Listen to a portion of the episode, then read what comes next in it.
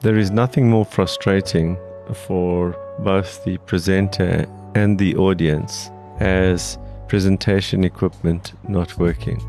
The computer is not communicating with the projector, the sound isn't connected, or the clicker isn't working. Before any major presentation, I make sure that I am present beforehand and understand who at the client is responsible for the IT setup. And as I set up my computer, I check to ensure that all the aspects are working, both visual, the clicking, and the sound. The same is true for when you are presenting your pitch. Arrive early, make sure that all the equipment is working. If you are using a clicker, that it has new batteries and the sound files are lined up correctly.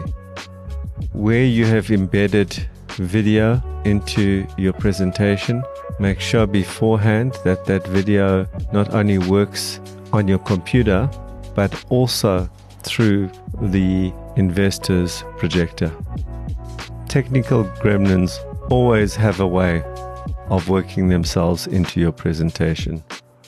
Before presenting, always check the equipment.